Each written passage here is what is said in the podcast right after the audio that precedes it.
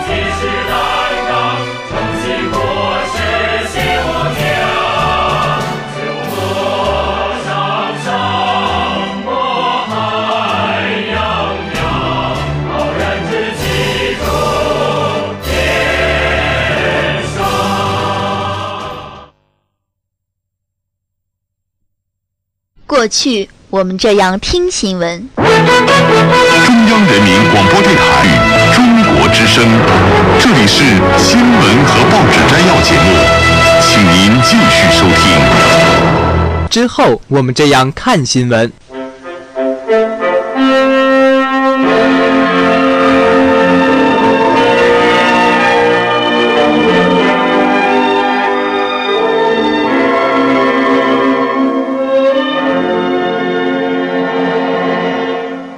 现在，传播四海资讯，媒体八方报道，先睹群英风采，方锐评说涵盖，倾听世纪之声，尽在传媒先锋。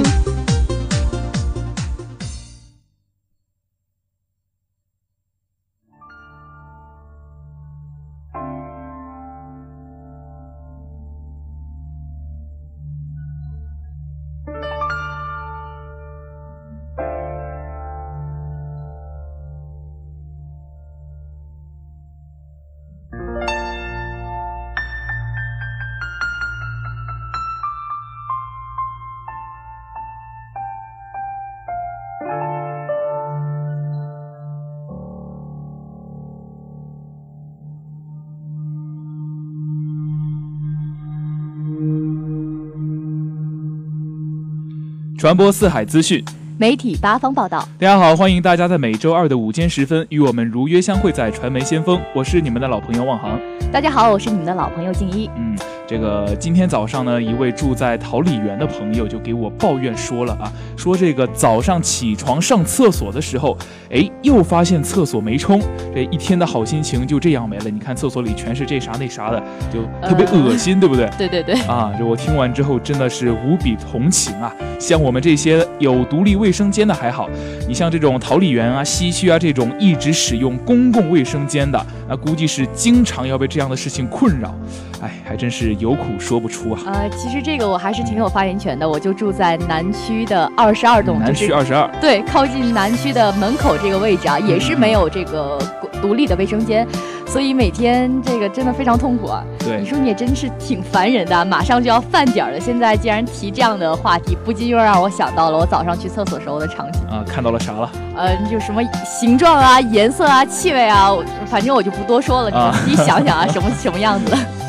其实啊，这个说到公共卫生间，我们肯定都有同样的经历，对吧？呃，不论是在厕所旁边写上什么样的警示标语，总会有一些不自觉的人，让我们只剩下了愤怒和无奈。没错，呃，就类似于“文明如厕”的话，早已经是成为老生常谈了。但是事实呢，却让我们不得呃，一次又一次的将它挂在嘴边。嗯，确实，这只这种诸如此类的话，确实非常非常多啊。比如说什么向前一小步，文明一大步啊，是吧？就是来也匆匆，去也匆匆，还有冲冲哒这样的，就特别特别多，特别特别萌，是吧？不过最近呢，我就在网上也看到了一篇啊，也是关于这种文明如厕的。不过它是一篇文言文，而文章的作者呢是这个河南郑州大学汉语言文学专业的一名文艺女青年啊。我觉得她呢一定是对这个舍友啊这个不冲厕所的行为啊是真的是忍无可忍了，所以啊才大笔一挥创下了这篇讨如厕不冲席啊的大。作，嗯，那我就来给大家解释一下，嗯，这个席呢，就是檄文的檄，嗯，没错，在古代呢，是指官府用以征召或声讨的文书，用作文章的标题呢，明显是含有责备之意。另外呢，全文多处用词讲究，可见作者文字功底令人折服。呃，其实最让我佩服的还是那句“天之骄子，学界精英，然则何为不知便后冲水？无知小儿，即以责任功德教之。”真的是太有文化了，嗯，太有文化了。呃，真的是动之以理，晓之以情，娓娓道来。看来这个静一对这最近对这些什么有文化方面的这个领域，这涉猎是颇深呐。啊，不是，是深深的崇拜，进步挺大的，挺好的啊。啊，不过不仅如此呢，以这种新颖的形式啊，来啊来劝告和警示周围的同学们，你看，自然就是能够起到这个意想不到的效果的。微博呢是已经收到了诸多的点赞，相信每一个赞呀都包含着对自己行为的反思。不过也有同学回应说呢，如果这个呃这个学校的冲水系统其实也是有问题的，但这样的情况呀，毕竟还只占到少数。最重要的呀，还是同学们一定要树立这个文明意识。其实不仅仅是冲厕所，呃，咱们仔细观察也不难发现，我们周围的一些不文明的现象是处处可见。啊，没错。呃，就比如说，呃，没到吃饭的时候，就会发现满地都是传单。嗯，你说这个发传单呀，本来就是一件挺好的宣传的方式，但到咱们的手中呢，却变成了随手可弃的废纸。哎。有的同学甚至是刚接过传单就随手丢在地上啊，不仅是给清洁人员带来了麻烦，也是对别人劳动成果的践踏，极其的不尊重。太太没素质，太不尊重了！你好歹折个纸飞机啥的，是吧？啊，其实也正如文章所言呐，天之骄子，学界精英，但是却唯独忘记了啊，我们从小就被倡导的文明之风。你看，类似于丢垃圾啊、冲冲厕所啊这种看似拿不上台面的小事儿呢，却是一直映射着我们作为大学生的基本。素质，相信大家呀还没有忘记这个曾经的到此一游带给我们的尴尬。你说，作为大学生啊，我们更应该做到慎独，来杜绝这种不良风气。好了，话不多说，让我们来看看今天的节目导视：五险一金下调需慎重，药品制假重现江湖，药品市场水有多深？澳大利亚出台潜艇计划，日法德谁能争得大单？奥巴马融冰之旅，美股关系走向何方？新鲜事儿为大家带来的是城管遭到强吻，角色逆转惊吓众人；赶火车吃饭的别样餐厅，良心面馆有爱邻居。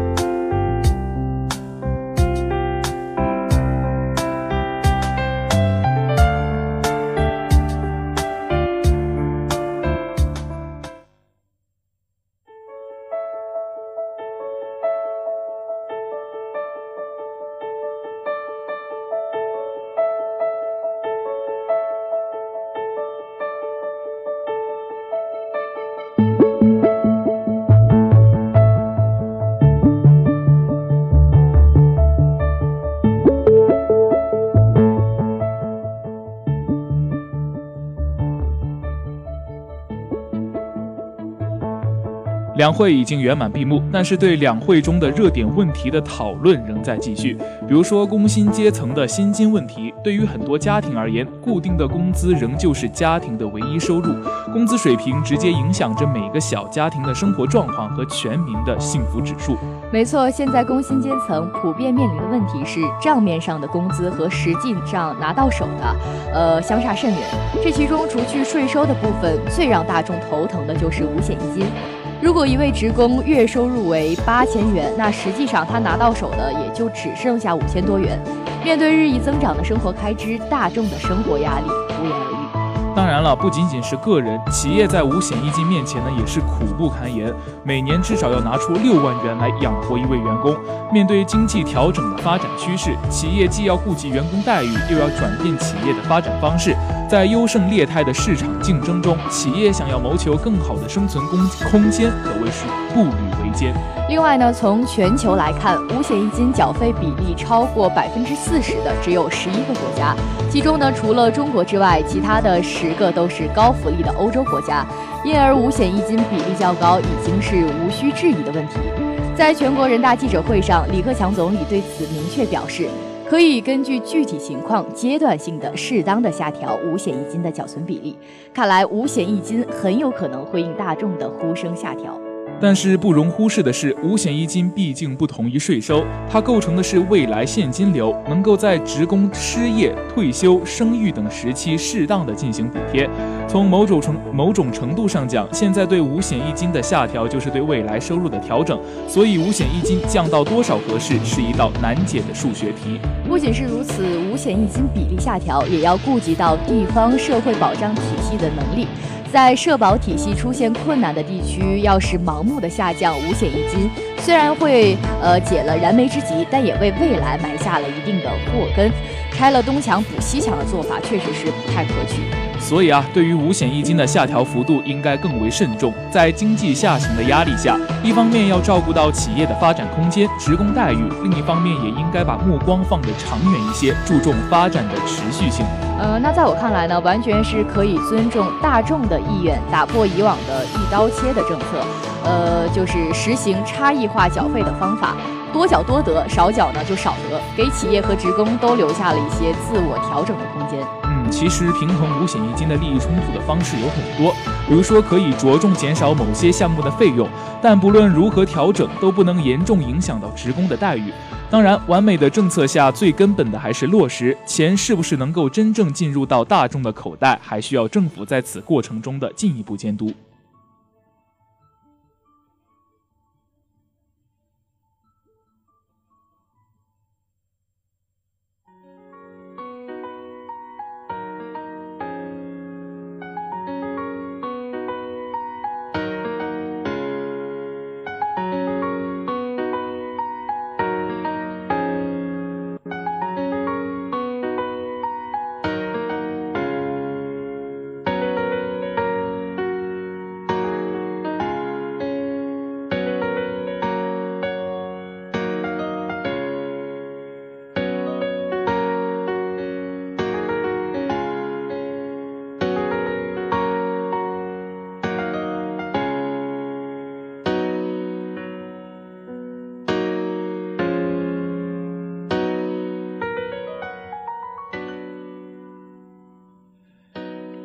近日杀人疫苗事件的曝光令人无比担忧。比起前几年三鹿奶粉事件带来的恶劣影响，因为涉及疫苗种类多、影响范围广泛，危害程度甚至有过之而无不及。自二零一一年以来，两名涉案人员通过非法渠道购入人用二类疫苗，这些未经严格冷链存储运输，销往全国十八个省市，涉案金额高达五点七亿元。而接种这些未经二至八摄氏度冷链存储运输的疫苗，首要风险就是无效免疫，而且可能还会引发一些疾病的异变。那这么说来呢，称之为杀人疫苗一点也不为过。而这类杀人疫苗并非孤案。二零一三年就曾破处过一起制售假劣人血蛋白、人用狂犬疫苗等的假药案，而这些制假人似乎成为专业制假，继续顶风作案。药品市场的监管是否到位，疾控中心又能否撇清关系，就成了我们应该去细究的问题。药品是与人民人民的生命安全紧密相连的，但往往广大消费群众却没有自主选择权。医生、医院给什么药，说是什么价格，我们就要必须接受。那由于不了解呢，不主动、不拒绝，医生、医院与药品商、生产商之间的利益链就更加为假药的销售提供了渠道和保护屏障。我们也不得不承认，中国的药品市场似乎仍然处于混乱状态。某些药品尽管销售价较出厂价高出几十倍，甚至是上百倍的价格，但商家却难以在正常药品销售中牟利，这就为假劣低价药品提供了市场。一些小型的非法的医院也成为了假冒伪劣产品的生存空间。种种表现都不难看出，医药市场的监管就是一个黑洞，缺口难以弥补。但这并不能代表职能部门无力监管与整整治。那监管体系自身是否是这类行为的受益者，还是值得我们深思的。现在药品大多是政府集中采购，在此之中，巨大的行贿空间让一些人忘记了本质与良心。药品从生产到患者手中，其需要流通的环节过于复杂，每一个环节的利益也是巨大的。流通中多一个环节，就为不法分子多提供一个获取利益的机会，这无疑是增加了风险的。而若想减少类似事件的发生，就必须减少药品不必要的流通环节，为药品监管提供方便。现如今两会刚刚结束，医疗改革也是重头戏。但医疗改革不应只是让百姓能看起病，还要放心看病。所以药品安全这个问题也必须要考虑到。政府也应当狠下心来，打破固有的医药利益链，健全药品市场的监管，让广大患者成为利益最大受惠者。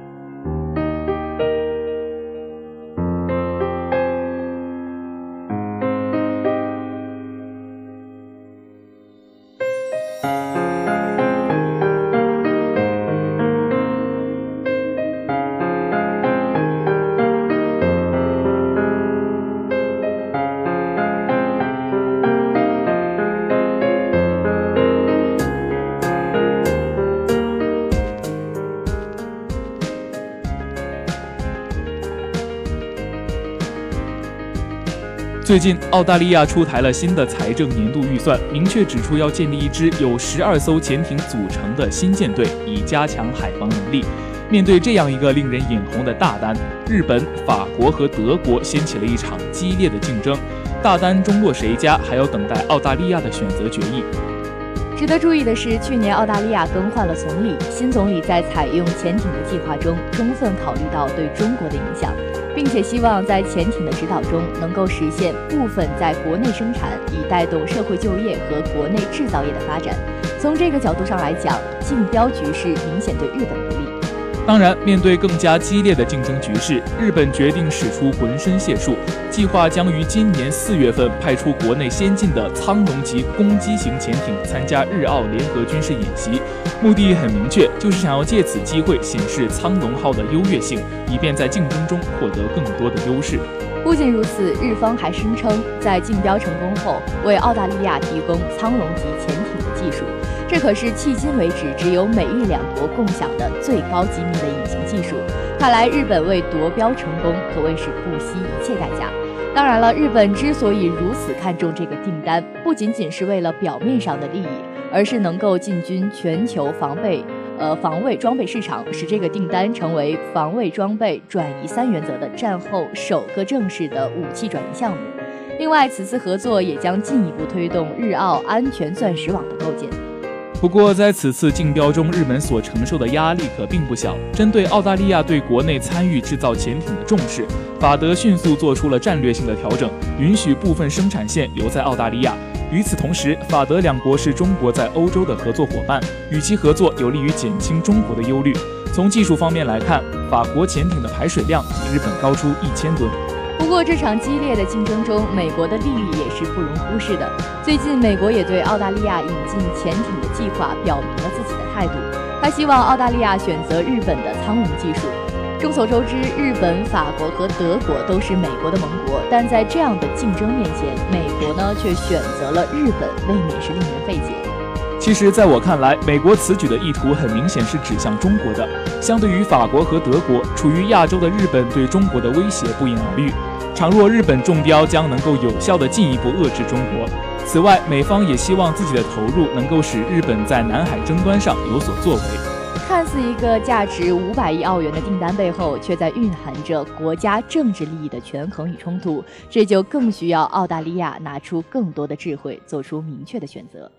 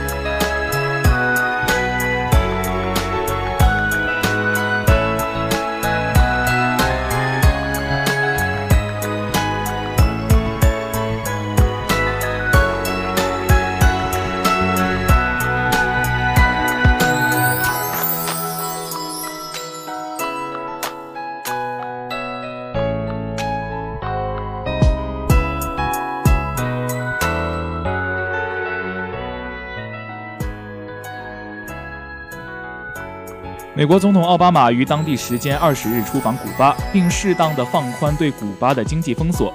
这是自古古巴导弹危机以来美国总统的首次访问。奥巴马也将其视为深化美古关系的融冰之旅。不过，在我看来，奥巴马似乎也有捞外交遗产的嫌疑。出访古巴看似诚意满满，实则意义不大。毕竟，美国与古巴已经争斗了几十年，特别是美国的经济封锁严重阻碍了古巴的发展。仅一朝一夕，或是靠一次访问，双方的矛盾似乎并不能完全来解决。但从长远来说，此举将给整个拉美带来与美关系改善的连锁反应，会将长远利益惠及双方。其实，美古关系问题可以追溯到冷战时期，当时的错误至今仍在让双方人民为其买单。美方若与古巴关系正常化，并放弃对古巴的经济封锁，将会使古巴的经济进入飞速发展阶段。同时，也加快了民主化进程，这将大大提高古巴人民的生活水平。而美古关系的正常化，也将减少美国的国家安全威胁。拥有一个政治经济与自己密切相连的前院，自然会让人放心不少。毕竟，古巴生活在自己眼皮底下，国防安全问题不得不考虑。而且，随着美古关系的改善，美国与拉美国家间的关系的改善，美国巩固了自己的经济霸权地位，甚至有主导拉美经济的可能。这样看来，奥巴马此行意义将是重大的。但抛开利益关系不说，二零一六年是奥巴马执政的最后一年，而美国大选呢也正在进行中。奥巴马选择现在访问古巴，无疑是有刷政绩、为民主党增加筹码的嫌疑。同样，奥巴马此行将会给下一届政府留下难题：是继续改善古巴关系，还是继续封锁敌对？毕竟，美国国内并非所有人都支持关系改善，尤其是共和党人士。而现在访问古巴后，将使下届总统无法逆转美古关系解冻，为自己留下外交政治遗产。虽然美国对古巴从原来的孤立封锁改为接触交往，但美国试图通过经济和其所谓的民主干涉古巴的根本目的也并没有因此而改变。古巴呢也明确表示不会与美国交流关于古巴的政治和经济改革话题。这些根本分歧的存在仍会是美古关系正常化的主要障碍。看来，美国若要真心与古巴改善关系，应该将自己的霸权思想暂时摒弃，尊重古巴自己的发展道路，更加为双方的长远利益考虑。美古关系正常化是双方人民的愿望，这取决于双方的共同努力。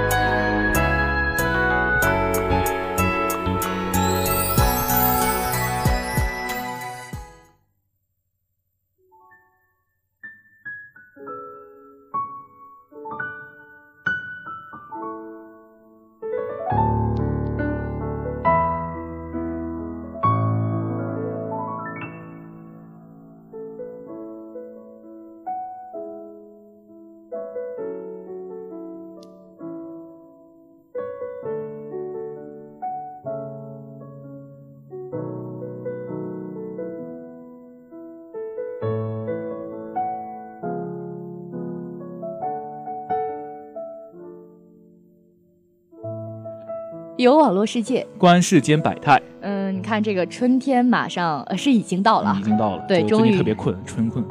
嗯，呃，还有一点是比较能吃啊，终于是到了能吃烧烤的季节了。对，呃，看着这个咱们就拿咱们学校来说，周围的这些呃烧烤摊烧烤摊又是慢慢的多了起来。没错。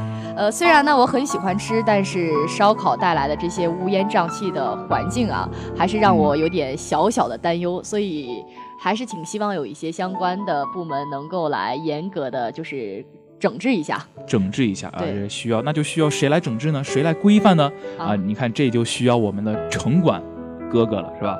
就是城管城管哥哥，你看你往往就以这种强势群体的形象出现在这个大众的眼里啊，甚至是暴力执法的视频是屡见不鲜。你看，这就导致了这个城管暴力执法的这么一个形象深入人心。你看，就网上也曾经看过，就是拿着拿就拿着那种武器就追着人家小贩就几条街，是吧？你看这样城管虽然是火了起来，但是我觉得火的其实并不光彩呃，嗯不光彩啊。那我现在要跟你说这事儿，其实也不太光彩。啊。什么事儿呢？就是微博上最近一段比较火的视频嘛，让我们对于城管这个职业又有了一个新的看法，嗯嗯嗯也是呃，当然又让他们再次火起来。不过这次呢，这个城管却是被抢了主角，还貌似成为了受害的一方。你说城管成为了受害的一方，这那我就不得不说，那真是风水轮流转呐、你看这往日城管欺人的事件，仿佛现在是发生了一个角色互换。你看在日常执法的过程中呢，这个。呃，广西柳州的城管啊是遭到了蛮横的阻拦，两位女子是手持平底锅就这么挥向城管，似乎这样已经看来有人让人有些气愤了。不过这个爆点并不在这儿啊，与后面出场的男子相比，那简直是小巫见大巫。呃，我看着这个两位女子手持平底锅，就想到了《喜羊羊和灰太狼》里面的红太狼对对，啊红太狼。不过这个爆点呢，我我继续给你讲下去啊。嗯，这位男子呢是在与城管城管的争执中，竟然是强吻了城管，强吻城管，对，而且不是一次啊，是两次。啊，是两次，对，围观太群众呢不要脸了。。嗯当时就震惊了，你说说现在的年轻人啊，怎么这个一言不合就亲上了呢？哎呀，这怎么这么暴躁，这么激进呢，是吧？啊，不过我觉得这位男子可能也是喜爱最近特别火的一部韩剧啊，叫做《太阳的后裔》啊，里面对于这个宋仲基的这么一个撩妹技能也是略知一二的。你看，这我强吻你了啊，城管欧巴，我强吻了你，你是要我道歉还是要我表白呢？啊，这我还是要罚你款。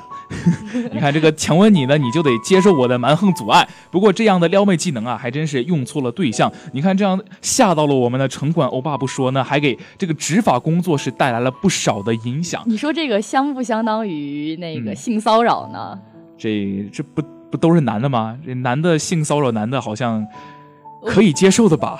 可以接受吗？好吧，啊，其实也是啊，还还是希望以后这种事情还是少干比较好，毕竟有伤我们的社会风化。没错，对吧？你看啊，就说到这儿啊，你看我这肚子有有点饿了。我最近也是好久都没有去大食堂三楼吃饭了，也不知道那要装装修成什么样了。呃，啊这个装修成什么样？我我想想，它上面不是有一个那个贴士吗？效果图效果图，对，就是啊变成了个、呃酒吧的那些吧台的样子，啊还挺漂亮的。挺漂亮的，但嗯是你要说比起漂亮啊，我觉得就比不上山东建筑大学的学生食堂。啊。呃，那里的学生呢，他们每天都是赶火车吃饭。赶火车吃饭，对你肯定想象不到那个热闹的场面，现在已经是成为了山东建大校园的一个独特的景观了。哎，你说这个赶火车吃饭，那是真有点难以想象。这每天就得早上几点起来去火车站，然后坐火车去吃饭，然后火车再坐回来。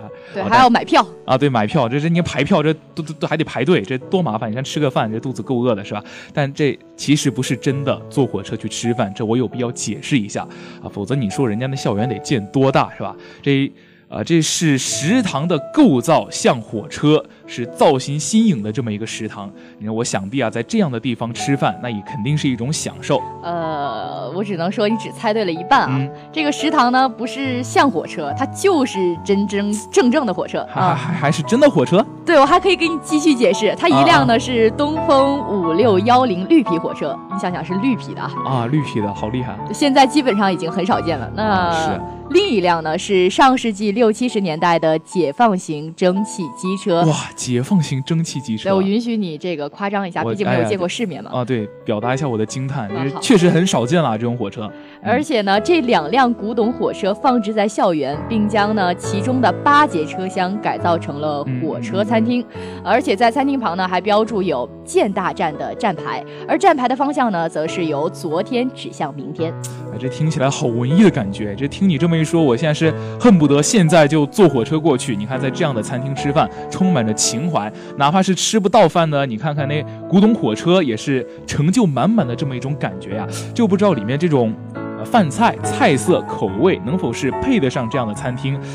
哎呀，这个一说到吃呢，我就是又想到了合肥的一家免费面馆，据说那里的手擀面相当不错。嗯，你今天这个画风不太对，上节目就不停的想着吃。哎，那那那那必须的嘛。呃，但是我就原谅你吧，毕竟说的是我们安徽的一个城市啊。呃，他呃，我现在安徽的省会，安徽省会。对，我再给你解释一下这个合肥的孙文手擀面面馆啊。嗯。这个面馆呢是贴告示说，满八十岁的老人吃饭是可以免费的。嗯，没错，就是这个体恤老人的面馆，一个多月里呢，已经有了一百多位老人是免费吃到了食物。而这个孙文手擀面手擀面馆呢，起初也只是一个小推车，为了照顾面馆的生意呢，周围的邻居们啊是都养成了吃面的习惯。后来邻居们啊也帮他是租借了一处门面房，孙文手擀面也因面条筋道、面汤浓郁鲜美而是逐渐火了起来。所谓知恩图报，店长孙同文呢并没有忘本，没有邻居的照顾呢，他也不可能有今天的这样的一个成就。免费请老人吃饭，并不是为了提高面馆的知名度，只是为了回报别人的帮助和自己的良心与情谊，这个是非常难能可贵的，也是非常让我们佩服的。没错，你说的特别对啊。其实这样的邻里关系呢是极为珍贵的。相比之下，现在的邻居之间啊是越来越陌生了，特别是年轻人之间。但是俗话说得好呀，远亲不如近邻。你困难的时候呢，为你提供最大帮助的呀，也许就是你的邻居。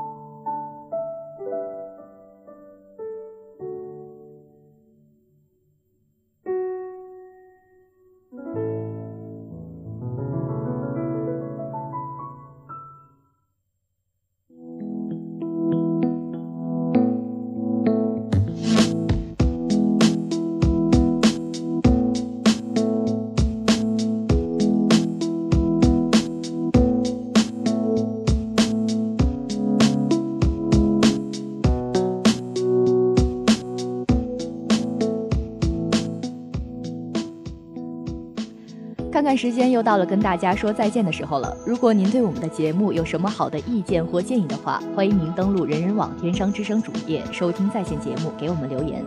当然，你也可以添加我们的微信平台“天津商业大学广播台”，或者关注我们的新浪微博“天商之声 Talk Radio”。另外，我们的节目也在蜻蜓 FM 和网易云音乐上线了，欢迎您收听我们的节目。另外，今天下午的文渊漫步将为您带来精彩节目。最后，播音望行静一代表记者导播郭接岗、赵于瑶，节目监制席子涵，感谢您的收听，我们下期节目再见。